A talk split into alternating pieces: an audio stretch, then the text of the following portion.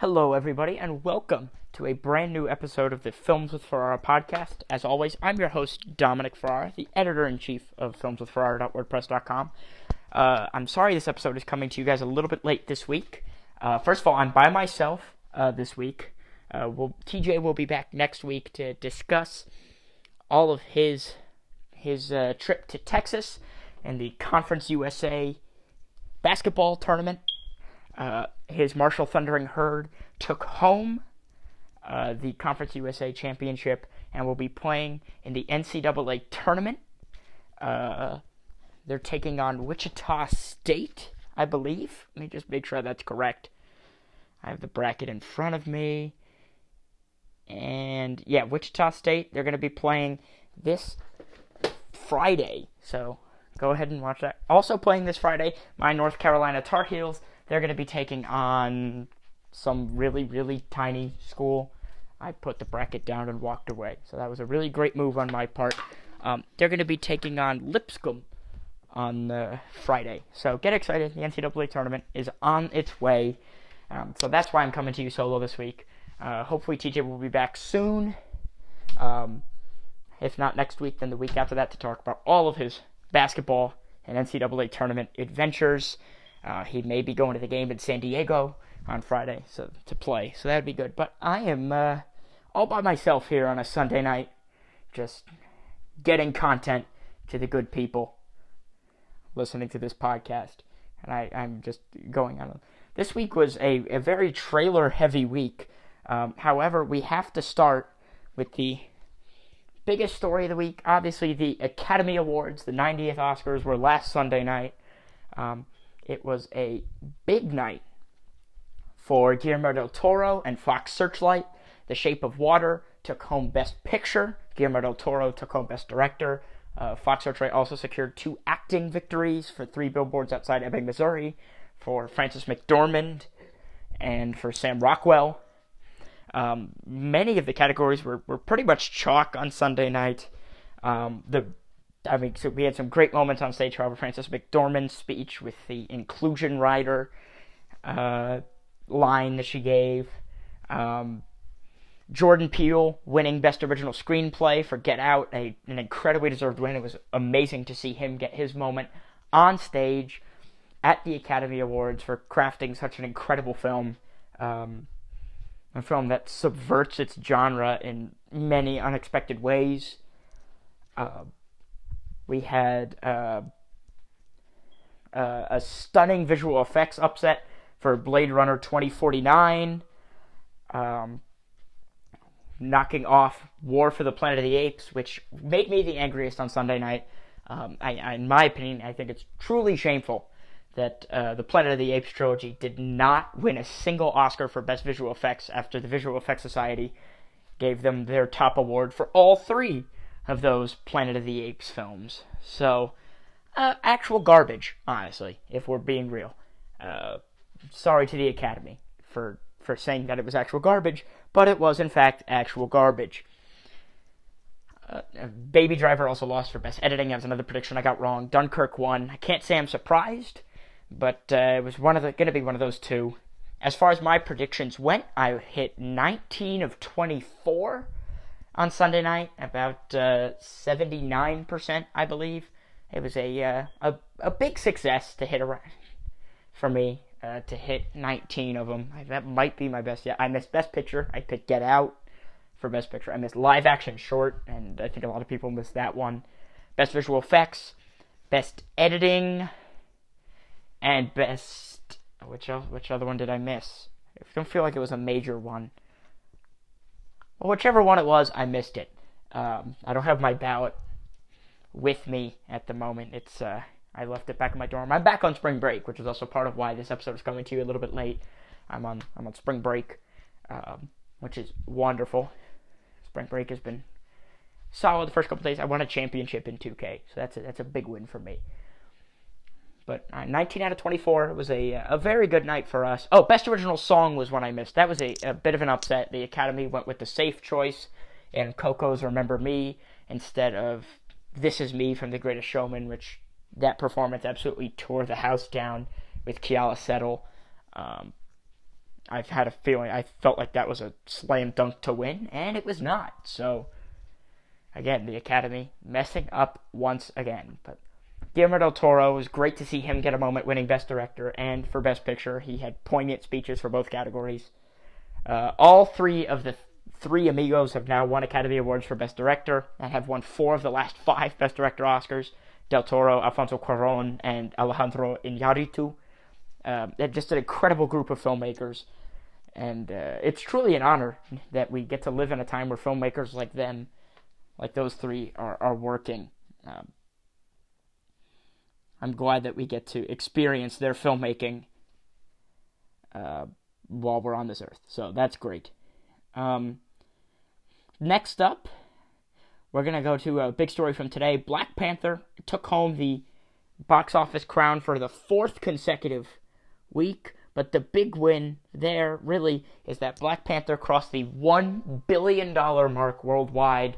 Um, the fifth Marvel film to do so, and the first Marvel film not star- featuring Tony Stark, uh, Robert Downey Jr. as Iron Man, to cross that mark. Uh, after it made about $66 million in China over the weekend, after its first and its opening weekend there.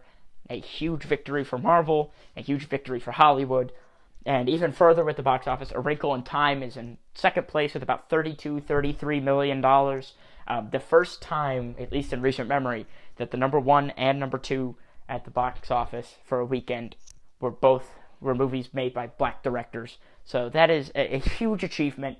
Um, congratulations to Disney, to Ryan Coogler, and to Ava DuVernay, uh, two incredible filmmakers, and to the studio for really pushing the diversity and really pushing these movies. Uh, it, this obviously is a very important weekend in the history of Hollywood. I feel like to have two black directors at the top of the box office with big budget, hundred million dollar blockbusters. Um, obviously, A Wrinkle in Time, thirty million. It opened uh, decently, hundred billion dollar budget. Uh, it's gonna come down to how it does overseas, but I think it's got a shot to at least break even. And if it doesn't, then Ryan Coogler has more than made, and Black Panther have more than made up for any whatever slight loss Disney takes on it. But that is still a huge victory for Disney with both of those films, making about seventy plus million dollars combined. So, uh, next up, we're gonna talk about. Uh, yeah, let's go to this story. Uh, there were a few. Mackenzie Davis uh, you might know her from *Halt and Catch Fire*, the AMC show. You might know her from the Black Mirror episode *San Junipero*, widely right, widely regarded as one of the best episodes of that incredible anthology show. Has apparently landed one of the lead roles in the new *Terminator* reboot, uh, alongside Arnold Schwarzenegger. That's me, Arnold. You know that, yes. Um, alongside Arnold and Linda Hamilton uh, to be directed by Tim Miller, whose last film obviously was Deadpool, and produced by James Cameron. She is set to play a warrior assassin or something along those lines. I'm, I'm, it's a human role. She's not playing a Terminator. Um, Justin Kroll over at Variety got that scoop. Um, it's a, and I'm trying to take. They're also looking for a another role, another woman uh, reportedly a Latina to truly lead the franchise. So uh, Mackenzie Davis will star, and that it is uh, expected that she will be in the entire trilogy. They are going to look for a Latina actress to take on the true lead role of this new new trilogy. So that's really good casting. Mackenzie Davis is a terrific actress. I'm a big fan of her work and uh, she's incredible in San Junipero. That that's an incredible episode of television. *Halt and Catch Fire*, one of the most underrated TV shows of the last like ten years. Not nearly enough people watched it, um, and it was an absolutely incredible show. So give that a watch if you haven't. I believe every all of the seasons except maybe the last one. I don't know if it's up there yet. Is are, all those seasons are on Netflix. So go watch that show, and you're gonna realize I'm how stupid you were for not getting there earlier. Um, Next up, officially confirmed by Patty Jenkins. We talked about this a little bit last week, but Kristen Wiig is officially signed on as Cheetah in Wonder Woman 2. So if you want to hear more analysis about that, uh, go back and listen to last week's episode. It was a really great double episode. Um, this episode will today will not nearly be as long because it's one of us just summing up thoughts on stuff. Um, over the last week or so, especially a lot of it being trailers. So we'll get to trailers in a little bit here. Um, oh, last week also, and far as far as awards corner, I totally forgot about this. Um, big awards corner story. Uh, the Independent Spirit Awards were last week. I know they don't really matter much compared to the Oscars. The Independent Spirit Awards were last week. John Mulaney and Nick Kroll hosted and did an incredible job. Their monologue was one of the funniest things I've heard in a very long time. And Get Out won Best Feature. So Get Out did take home one major Best Picture award uh, from in Hollywood this year. So congrats to Jordan Peele and the crew there. Uh, and obviously congrats to Jordan Peele on his big win from Sunday night once again. All right we are going to have next up. Should we do some TV talk or should we do some trailer talk? That is the question that I'm going to ask myself on the air, and you're all going to hear it. And this is definitely bad radio, and I do not care. All right, we're going to do uh, some TV talk here. That's what we're going to do. The big TV story of the week is that Jon Favreau, the acclaimed filmmaker behind Iron Man, The Jungle Book, the upcoming Lion King remake, and uh, and Chef, a movie that I absolutely adore, uh, has officially signed on to executive produce and write a live action series in the Star Wars universe for Disney's upcoming streaming service that is set to launch next year. There's no release date that's been announced. Um, one of the problematic things about this announcement because I think it's good. First of all, Jon Favreau deserves this, and he he clearly loves Star Wars. He's a terrific fantasy filmmaker and understands how to craft those worlds. Uh, this is a terrific choice if you're going to get someone to sign on to write this show. It's it's a well deserved role for him, and it, it's I'm very excited for this show because he is someone that is a, that I really enjoy as a filmmaker, and he will do great work here. But they announced this on International Women's Day, which which brings us to the interesting topic that we talked about with uh, a lot with Benioff and Weiss when they signed on a few weeks ago to write a new trilogy. Where are the women? Where are the people of color? Where are they? Where are they coming from here? And I think um, this show is going to be able to get because it's a live action Star Wars show. That's something that's never been done. It's going to attract a lot of interesting filmmakers that maybe just want to do a week or two doing a show, nothing massive. Um, I think just from there, I think they're going to be able to get a lot of women and people of color signed on to direct and to maybe co-write some episodes. Maybe this is, and uh, this is just me spitballing here. I remember a couple of months back it was reported that Reed Morano uh, from The Handmaid's Tale, won a, who won an Emmy for directing on that show, um, had met with Kathleen Kennedy, and then Reed Morano cleared up she had not met with Reed Morano about a movie, or Morano said she hadn't met up with Kennedy about a, a Star Wars movie, but she had met with her. Is it? I'm gonna guess. That's just me spilling because I, I have a feeling Favreau will probably direct an episode or two of this show as well. I have a feeling Reed Morano is to direct one to two episodes of the first season of this show. Um, which would be obviously a huge coup. She's an incredible director and amazing former cinematographer. So visually, it would be amazing to watch. Um, so I think that will help to solve a bit of the diversity issue going on behind the scenes at Lucasfilm, uh, just as far as the filmmakers they hire. Um, th- that would be huge to me, just getting Reed Morano and other filmmakers of color. I don't know who else they'd possibly get but like they would get. But Jeff Sneider, like I said, reported a couple weeks back that there had been uh, screenwriters uh, and directors of color and uh, that are women that had been hired by Lucasfilm for various projects. There could be other TV shows potentially in development, other movies. We have no idea, but I'm sure there will be more coming. I'm gonna guess Lucasfilm understands what's going on, and will keep this going. All right. Uh, other TV talk here. Jessica Jones season two is now out. I have not gotten a chance to watch it yet. Um, I will get back to you guys when I do. Black Mirror got ordered for another season. This was a, a pretty much a no duh decision from Netflix. Black Mirror is one of their most popular shows, and uh, it, it, it's highly successful, critically acclaimed. Won them an Emmy for San, San Junipero. This is just a no brainer and I'm super excited for. I believe it's season five when it comes out, and it'll only be about five or six episodes per usual, I would guess. Uh. June 22nd, Netflix announced will be season two of Luke Cage. The release date for that show. I'm really excited about that. Luke Cage is, uh, in my opinion, a terrific show. It's incredibly entertaining. Mike Colter does an incredible job playing that character. I know Lucy Liu is coming in to direct an episode. Uh, and I, am very much looking forward to season two as uh, Alfre Woodard's character continues to sort of run Harlem, and she's set up to be the main villain of the season. Um, I just I'll be interested to see how they further adjust without Mahershala Ali playing Cottonmouth, considering that the we're beyond the statute of limitations on spoilers here. That show came out in 2016, so you got anything else? Or, or, or early 2017, whichever it was, it do, do, doesn't matter at this point. I think it came out in 2016. If you haven't watched it yet, then whatever. Uh, but, you know, they kill Cottonmouth seven episodes in. They killed their best character seven episodes in out of a 13 episode season. They pivot to Diamondback, and sure enough, the back half of the season is is not as good as the front half. As is the case with most of these Marvel Netflix shows, they really should consider cutting the order down on them. But that's Luke Cage. June 22nd, season 2 on the way.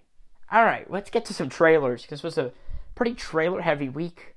There were three major trailers that came, uh, four, I should say, now that uh, one dropped tonight here on Sunday night. And then after that, we're going, I'm going to review Annihilation, which I saw last Friday uh, and a movie that I very much enjoyed, and I'm very sad that it didn't do well. So we'll go from, we'll go from there. Uh, first up, Mary Poppins Returns. Um, this was a obviously this was a Disney's big drop during the Oscars.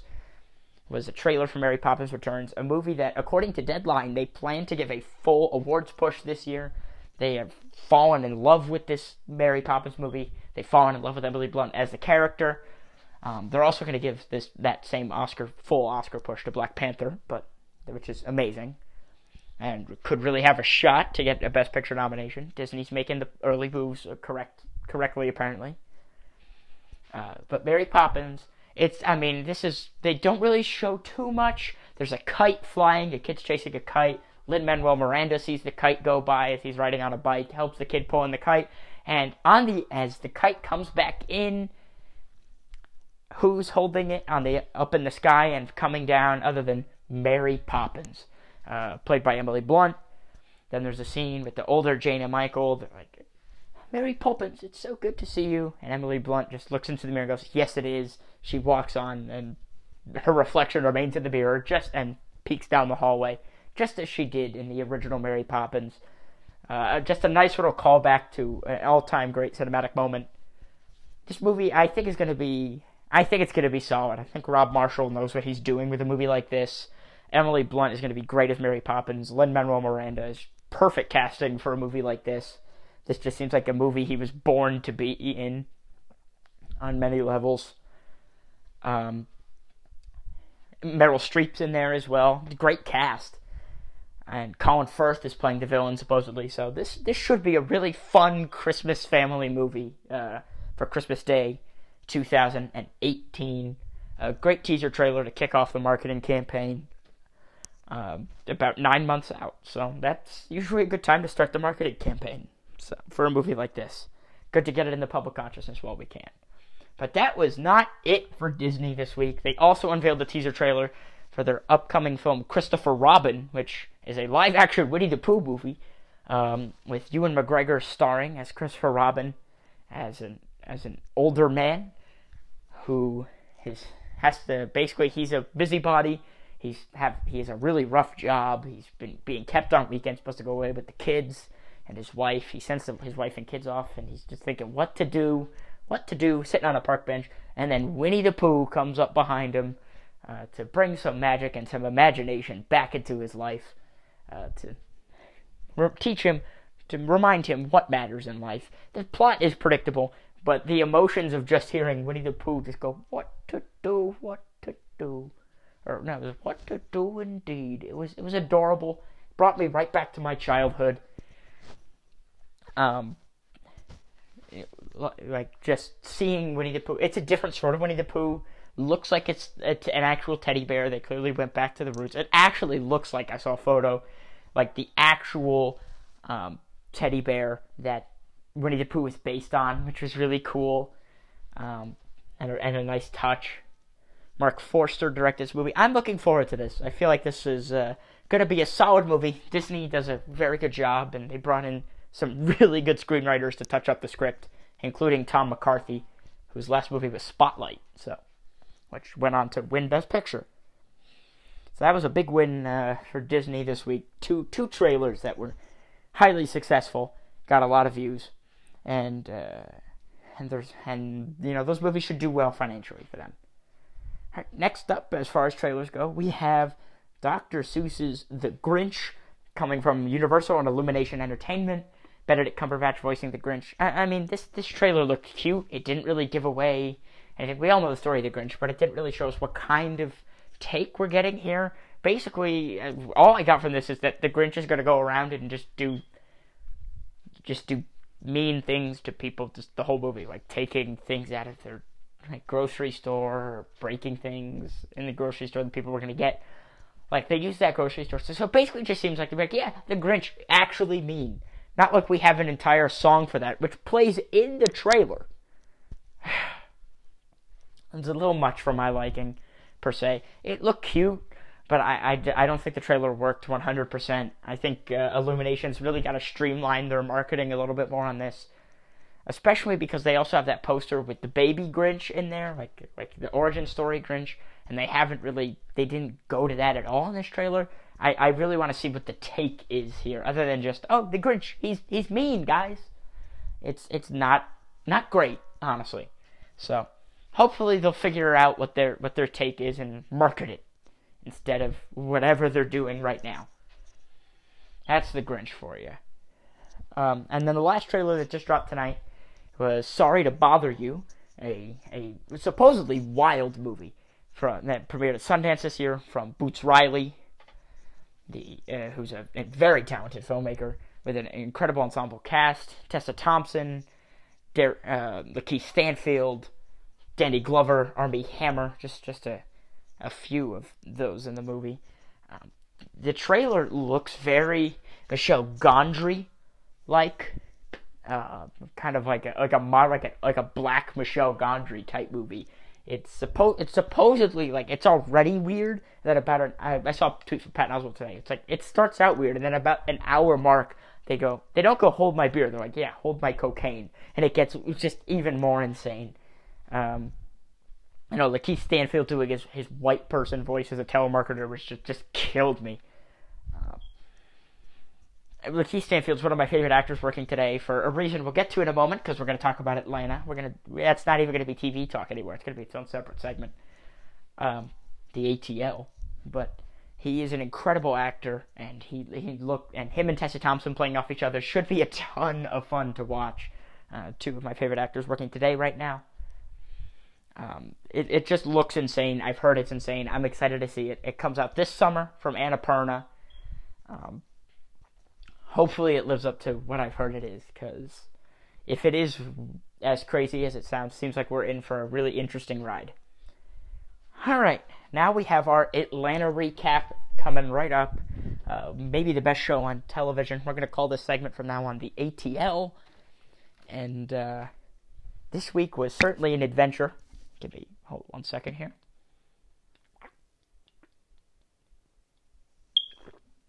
Sorry, everyone. I just had a little tickle in my throat. Had to had to drink some water there. Um, but it was certainly an adventure for Earn. This was a more Earn centric episode. Sorry, everybody. Excuse me. Um, alongside uh,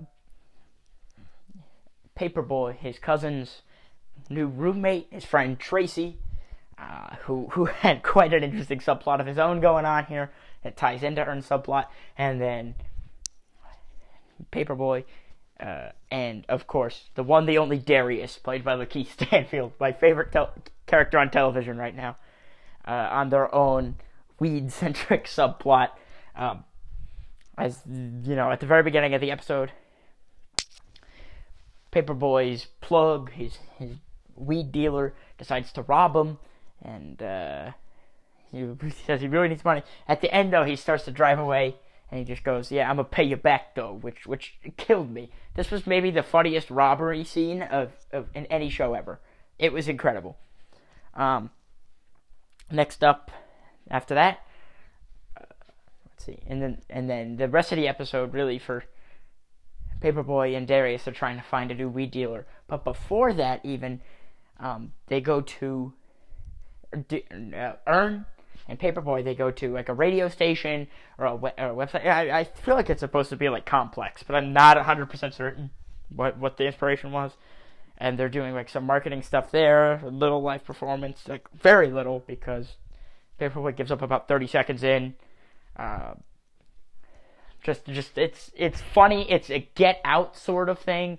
They're like the only people of color in the office. Like everyone working there is white, which is an interesting, um, interesting thing to look at there.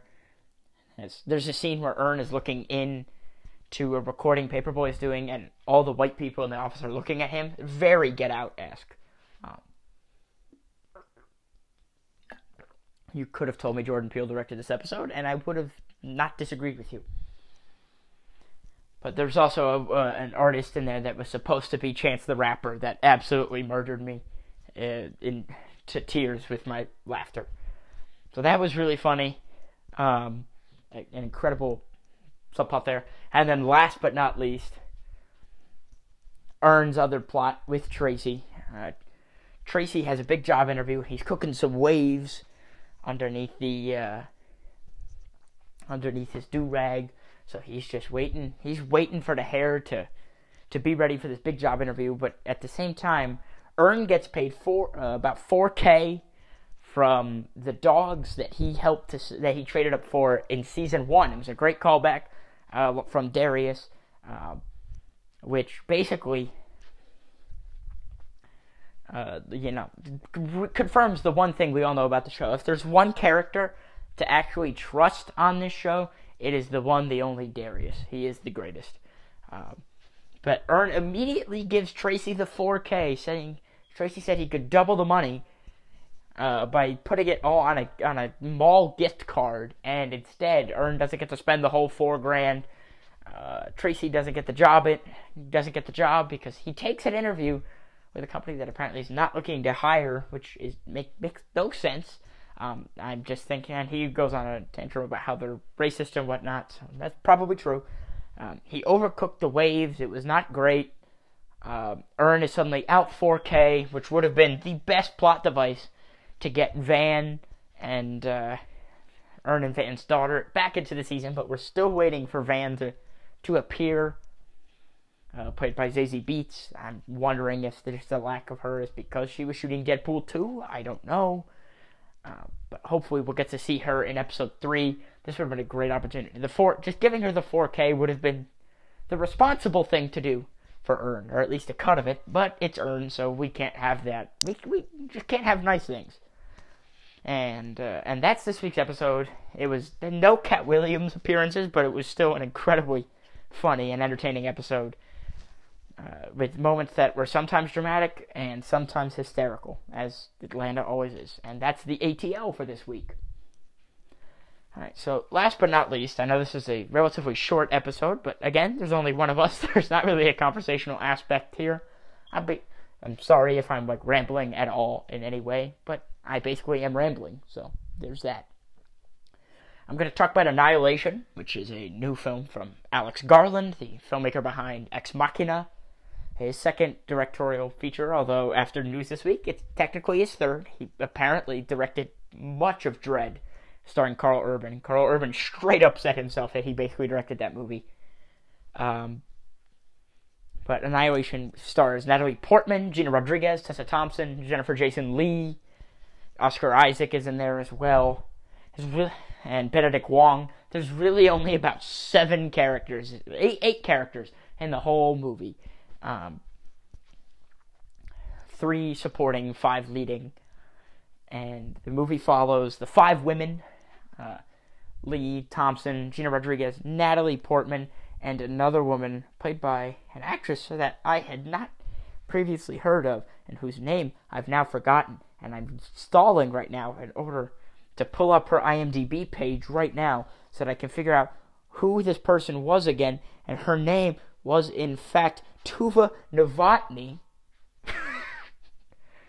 uh, the f- five five women going into this other world, other uh, otherworldly dimension called the Shimmer that's taking over the Earth. They're trying to figure out what's inside it, what's happening within it, and trying to make prevent it from eating the rest of the Earth, basically alive and making the entire world a, a, the Shimmer. Um, they're basically trying to figure out what's happening, and along the way they start. I mean, it, this movie really is about.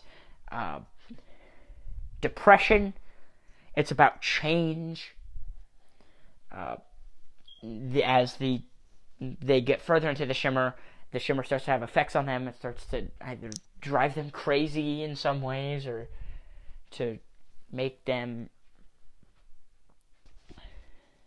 feel uh, to make them feel like they are the shimmer in some ways. And it's a fat. It's a, about a group of people who are damaged they have nothing to lose. They're depressed. They all, you know, whether or not they make it out alive does not matter to them for certain reasons.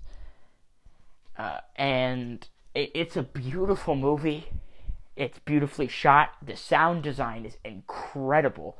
Uh, it, it, was worth seeing in the theater just for the use of that, that big surround system. Um, sound surround system, I should say. Uh, I hope it's considered for sound effects Oscars next year, but of course it won't be because Paramount won't spend the money on it because this movie didn't make any money. So that's how that's going to work. Um, te- all the performances were incredible. Natalie Portman, just unbelievable as always. Tessa Thompson, Gina Rodriguez, and Jason Jennifer Jason Lee, also in- incredible and kind of the second secondary leads of the movie um, all have incredible moments to shine. They, everyone gets their moment in this movie, and and that's what's the most impressive thing about it. Um, and then in the third act, it just completely shifts, and it becomes this. And, I mean, it's already a great sci-fi movie, but it becomes more of a thinking sci-fi, and the type of movie that um, doesn't get made often anymore the type of sci-fi that doesn't get made, and just, this intelligent, thoughtful, intriguing sci-fi. No big action sequence in there. There are moments of action, but they're not big set pieces, and, that's possibly part of why this movie didn't really do well at the box office. Also, because Paramount decided to market this as a Natalie Portman movie instead of an ensemble, a strong ensemble of women in a sci-fi movie, but you know, there's that too. Um, just a, a, really stupid ploy on their part. Um, from from Paramount's marketing team. Uh, Alex Garland directs this movie and writes this movie wonderfully. He basically, the, we went back and read the plot of the book compared to this, and they are, aside from the very basic premise, nothing alike. Uh, so if you've read the book Annihilation, uh, that this movie is quote unquote based on by Jeff VanderMeer, you, you have still have no idea what's going to happen in this movie. This is very much a an adaptation, not not an adaptation, but more of a that that taking that concept and bringing it to the big screen in a in a different way. Um, but the way it's written is, is terrific, and the, the themes that Alex Garland weaves into the plot uh, are just beautiful. Great themes, and they really, you know, leave you thinking about life as you walk out of the theater, and that's what's most impressive. In addition to this,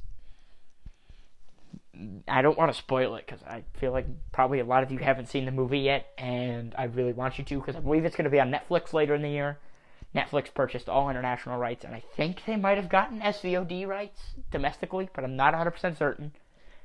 Uh, if you're listening to this internationally, it's already on. It's Monday, March 12th.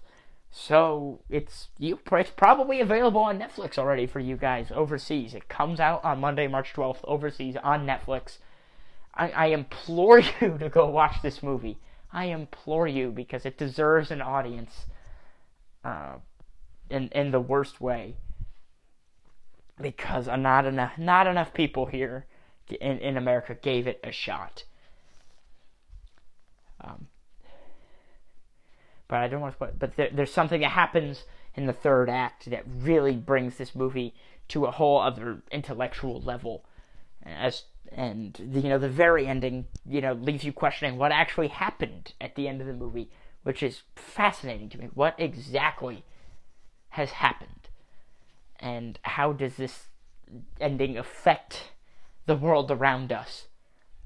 And what is the significance of this other thing that's going on in the third act. I, am really doing my best not to spoil this movie because I think it's it's very much worth seeing.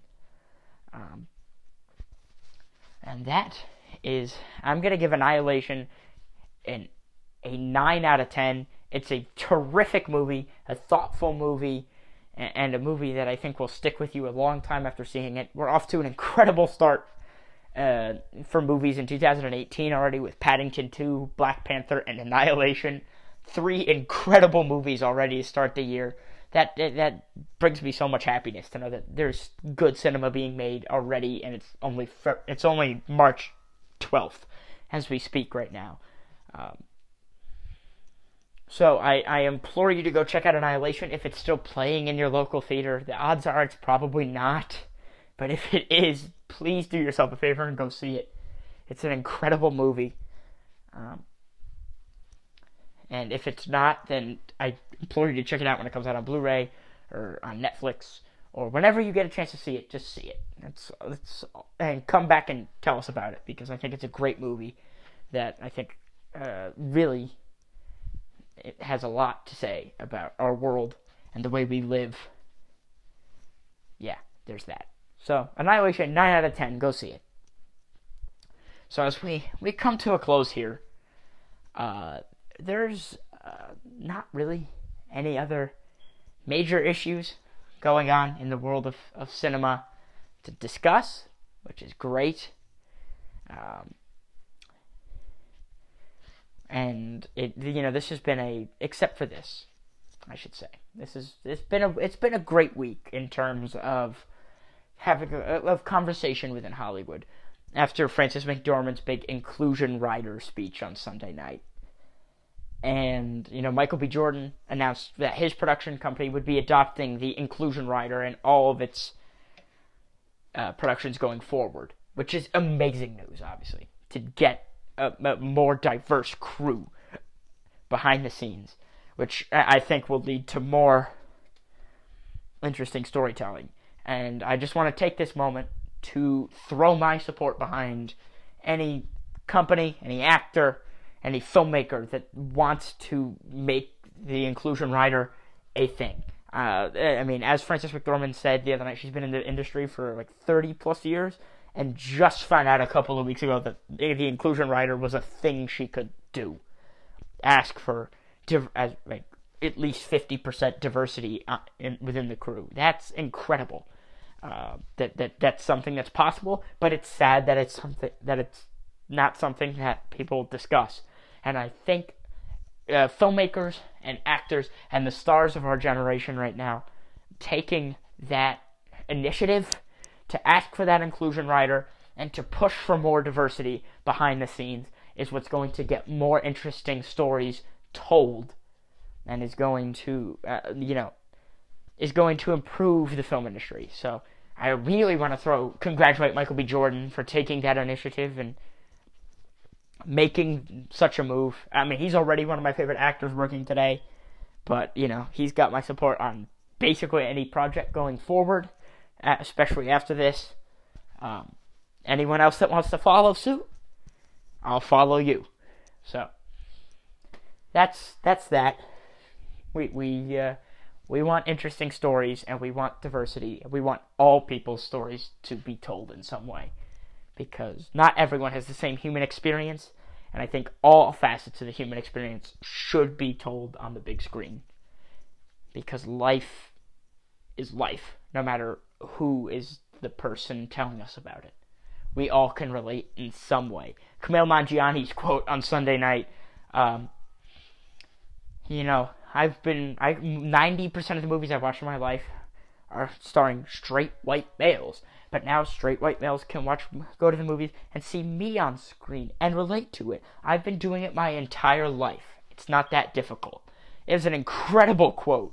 Uh, one that I think really um, explained this narrative and and put it really into perspective for a lot of people. And then Frances McDormand's quote, uh, her inclusion rider closer at the at, at for her best actress speech, I think really uh, pushed the point home even further.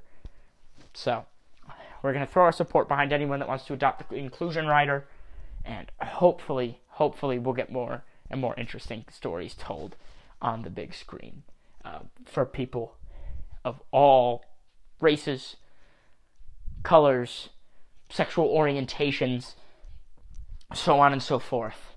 Um, you know, if you want to support inclusive cinema with for as far as stories, people, you know, of the other of all sexual orientations. I know Love Simon is coming out this week. Um, it's a a teen high school rom com. You know, it's a standard, but it's a it's a gay romance, and I've heard the movie is terrific. Uh, it's entertaining, it's funny, it's heartwarming. So give that a shot if you want this weekend. It's supposedly a terrific movie directed by Greg Berlanti. So go give go see it if you want. Go see A Wrinkle in Time, uh, directed by Ava DuVernay with that incredible diverse cast. Storm Reid, Oprah Winfrey, Mindy Kaling, Gugu Mbatha-Raw, Michael Pena, Reese Witherspoon, Levi Miller, Andre Holland, just an incredible cast. Zach Galifianakis, you know, of all races, of all colors, and directed and of all genders. That's another important thing. We want st- stories told by women as well, and Ava DuVernay. You know, just getting a movie like this is huge for the industry on so many levels. I believe she's only the third woman ever to direct a movie with a hundred million dollar budget, and that's a problem. That's a real problem. So go go support go support Black Panther. If you've seen seen it already, see it again. I'm gonna go see it again. Uh, support stories from all groups of people. It's it's incredibly important and will lead to better cinema going forward. And that's basically how I want to close today's episode. Uh, thank you guys so much for listening. Uh, I know it's just, it's probably been a really boring episode. I know it's a short episode, but a one person episode is not as easy as it might seem. Uh, you know, solo a podcast story, and that's your title uh, for the episode of the week. That's my, I just episode titled, uh oh. Um, you can follow me on Twitter and Instagram at Dom Ferrara5. Uh, sorry for all of the incoming March Madness tweets over the next few weeks. Uh, but this will be terrific uh, this, over the next few weeks with Marshall getting in and with North Carolina getting in. Uh, one will make it further than the other, I would guess. But uh, it's great that Marshall is getting a shot. And it's their first tournament appearance in 30 years. And I'm really happy for TJ and everyone up in Huntington, West Virginia. So congratulations to you guys. I know it's not a thing that happens every year like it is here, in, like it is in Chapel Hill. So um, you guys can read our writing whenever we get around to it. I might be able to get around to a, a blog this week. Uh oh. On filmswithferrara.wordpress.com. Uh, we have a, a, solid backlog worth of pieces there, and hopefully I can get something up relatively soon. Uh, I, I, know it's been a long time, but I, I don't know if you guys know this, but uh, people get busy in college. Yeah, like we like we have like a lot of work to do. I'm on spring break. I have a six-page paper I have to write this week, so that's that's awful. Actually, it's I can't say that's great because it's truly awful, and no one should be subjected to that. But here we are, uh, guys. As always, thank you for listening. We hope you'll join us next week. We'll try to have a an actual panel next week, uh, this Friday, Saturday, whenever we get a chance to uh, to record uh, we're gonna play some music at the end here again. Seemed like it was a great success for the last episode. Uh, hopefully, y'all enjoy some BlocBoy and Drake. And from all of us here at Films with Ferrara, enjoy the movies.